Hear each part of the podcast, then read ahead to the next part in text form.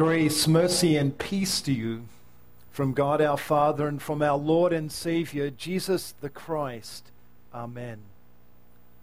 The text for our meditation this morning and the gospel lesson is written for us in St. John chapter 6, beginning at the first verse.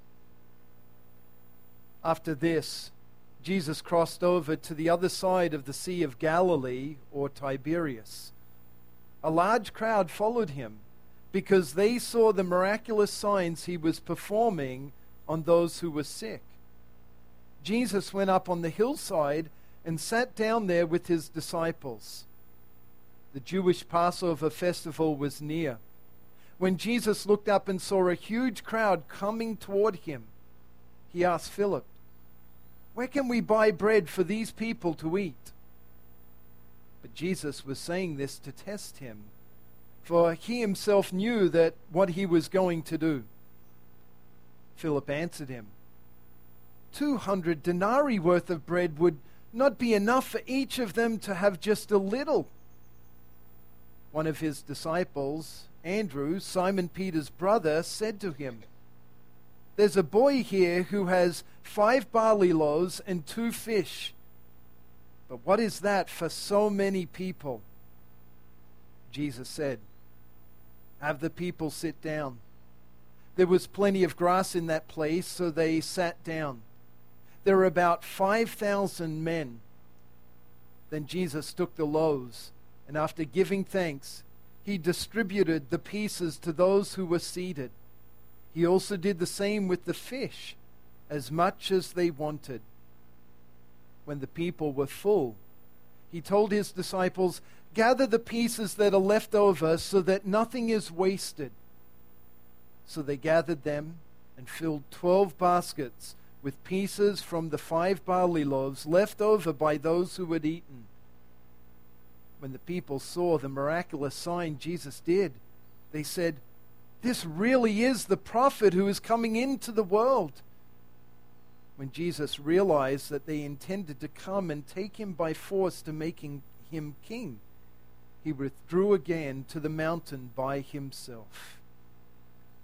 These are the words of our text. Let us pray. Heavenly Father, we have gathered to hear your holy word. We pray that you would increase our faith through it. Pour out your Spirit upon us. Sanctify us through the truth. Your word is truth. Amen. In Jesus the Christ, dear fellow redeemed.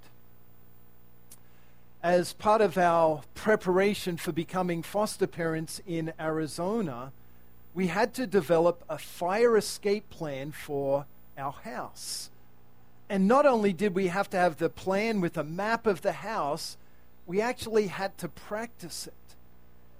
Katie taught the kids to climb up on their dresser in their bedroom open the window, push out the screen, climb out the window, and go to a safe place in the front lawn.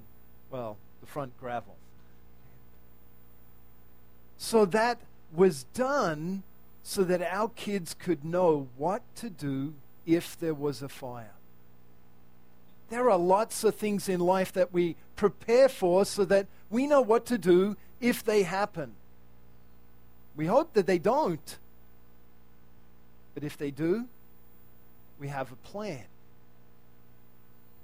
We can plan for lots of things, but we can't plan for everything.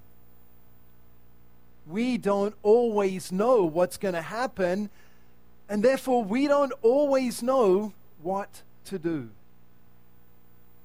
Jesus does. Jesus knows what he is going to do.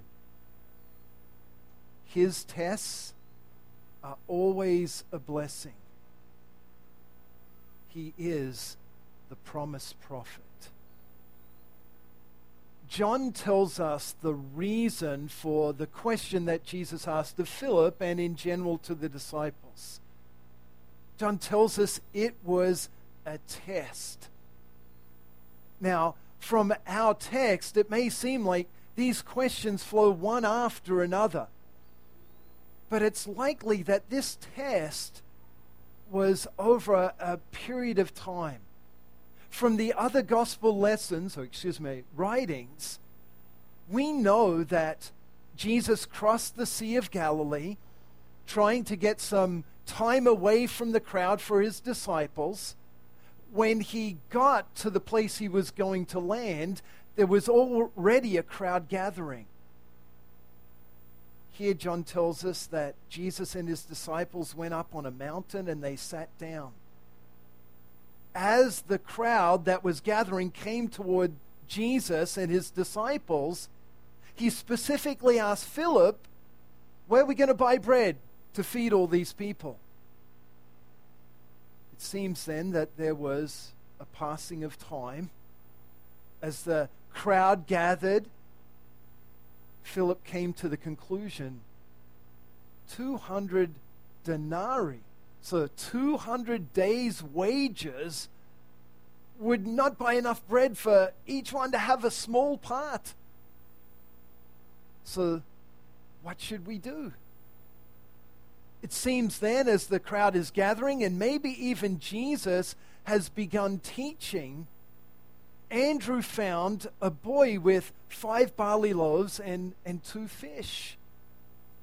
So, the second solution that the disciples proposed was well, here's this boy with this food, but how far will that go amongst so many? we can see from their response, responses, that the disciples were failing the test that Jesus gave. They were looking at their situation only from an earthly perspective. I don't have enough money, Philip says.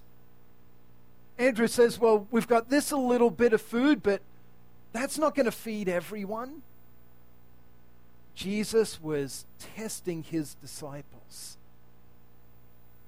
God tests his disciples to increase their faith.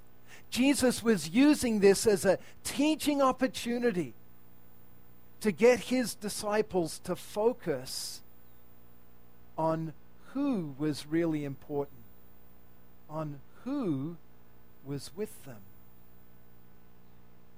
how might God be testing you? How might God, even right now, be testing you in your life with regards to earthly provision? As I thought about that question this past week, I thought of three things that maybe God is testing you in. The first is thankfulness. Can we really imagine a day where we don't have food to eat? We live with such an abundance of food that the thought of going hungry for a day, well, that's only what you do if you're a health nut. We have so much food that we throw away, we waste food. Are you really thankful for the great providence that God has given to you? The great technology so that you can go to a refrigerator and open up and, and pull out oranges from Florida, apples from New Zealand it is amazing the way that God has provided for us today. Is God testing you?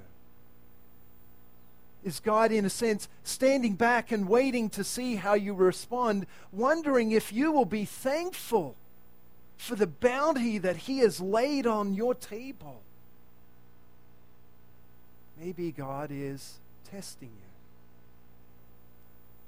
Another area that I thought of in our general society is with regards to children. Children are not necessarily promoted as a blessing in our society today. I know I get frustrated when I read a news article that says, well, it costs $400,000 to raise a child from 0 to 18. our society promotes children as an expense. And because it's promoted that way, parents, married couples will step back and think, I don't know if we can afford children.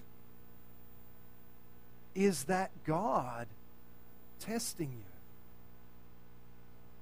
Testing you to trust that He's going to provide, testing you to change the way that you see children, not from an expense, but as a blessing from the Lord Himself. God provides.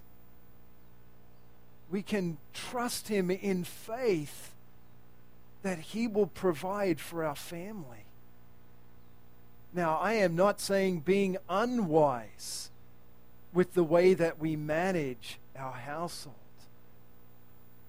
But our decisions are not just based on our logic or on our earthly eyes. Our households are to be governed by faith. Is God testing your trust of Him with regards to children? The last point that I'll bring up today, with regards to testing us with regards to earthly providence, is in our giving to the Lord, our giving to support His church. I often hear when couples are discussing their budget, they'll say, Well, I can't afford to give more to church. And sometimes I've challenged them on that. Are you viewing your budget only with earthly eyes and not with the eyes of faith? Trusting that God will provide for you if you're if you're looking at your budget only from earthly eyes, then you're going to try and jam in there all the earthly things that you can. But God wants you to look at your budget with the eyes of faith. And let faith govern your budget and rule the financial decisions that you make. One of the ways that you show God that you're looking at your budget with the eyes of faith is with what you return to Him in thanksgiving, your gifts to His church. So, is God testing you? Is He looking at how you're managing your budget, standing back and wondering what you're going to do? Will you act with faith? In thankfulness, trusting that God will provide all that you need for this body and life.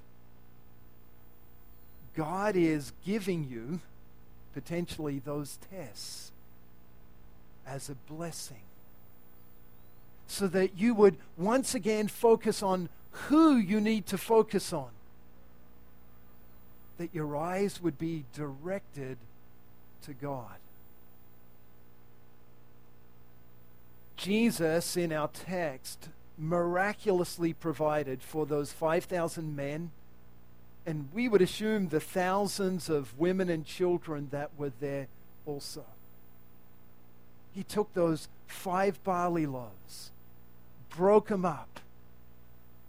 We're told that the people had everything that they wanted, that they were full and then, after everyone was full, the disciples gathered up 12 baskets left over so that nothing would be wasted. It is true that Jesus gathered that bread so that we could know that nothing should be wasted. But those 12 baskets also show us that after the people had eaten, there was more left over than Jesus had begun with. He had miraculously taken that bread and multiplied it, taken that fish, multiplied it until everyone was full. When the people saw this miracle, they reached a conclusion that Jesus was no ordinary man, that he is the prophet that had been promised.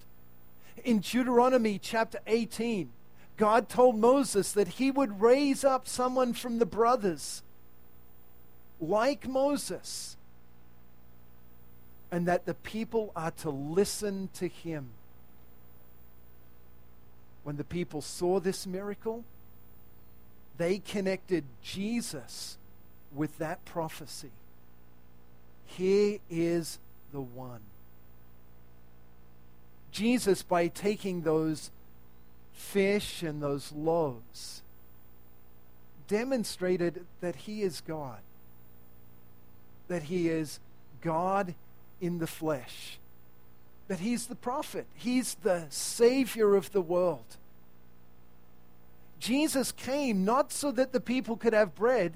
Notice at the end, when the people saw this miracle, they wanted to make Jesus king because they wanted to eat like kings day after day without work. But Jesus withdrew. He did not want to satisfy that desire of the people. There was another desire that he wanted to satisfy. And that is those who are hungering and thirsting for righteousness. Jesus came to be the Savior of the world. And he lived a perfect life. Jesus was thankful to God every day of his life for all that God had given him. Jesus viewed his entire life with the eyes of faith. Faith governed every decision that Jesus made. He lived a perfect life. And now that perfect life is given to all who trust in Him. If you look at your life and see how far short you're falling of what God demands, if you're seeing, yep, once again I failed the test,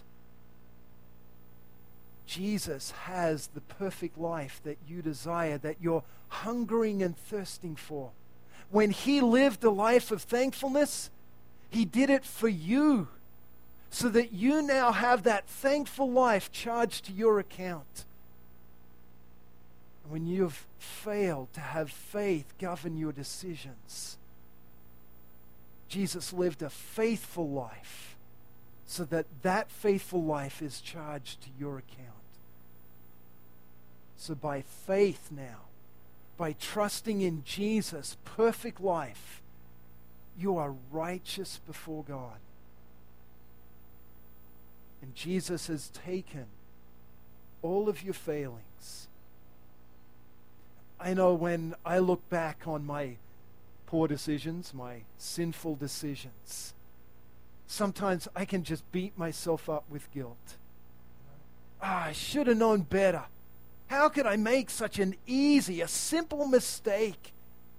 How could I be so weak and give in so easily again? And you can tear yourself up inside. But Jesus has taken away our guilt. Jesus doesn't want us beating ourselves up because he was beaten in our place. He was nailed to the cross, bearing our guilt so that God's wrath is satisfied. Jesus wants us to let go of our guilt and trust that the payment he offered on the cross is fully sufficient. So that now our sins are forgiven before God. See, it's not just inside of us that, that courtroom in our heart that is satisfied, it's courtroom in heaven. Jesus has suffered sufficiently to pay for your sins. He is the promised prophet, the promised Savior. This miracle reveals that He is God in the flesh who came to live a perfect life for you and to die the death that your sins demand, so that you are forgiven.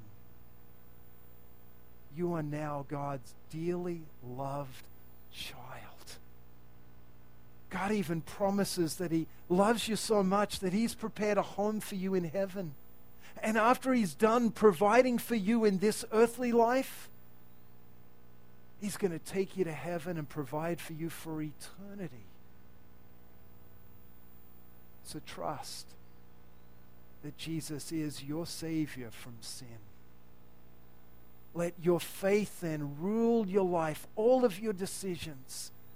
May God grant you His Spirit so that whatever testing God is placing in your life right now, He would use it to increase your faith. So that you, like the disciples and the people, will see Jesus in you in awe and thanksgiving for all that He has done for you in this life and for the life to come. So you may not always know what you're going to do, but Jesus does. His tests are always a blessing. He is the promised prophet. To him be glory, now and always. Amen. And now may the peace of God, which transcends all understanding, guard and keep your hearts and minds through faith in Christ Jesus until life everlasting.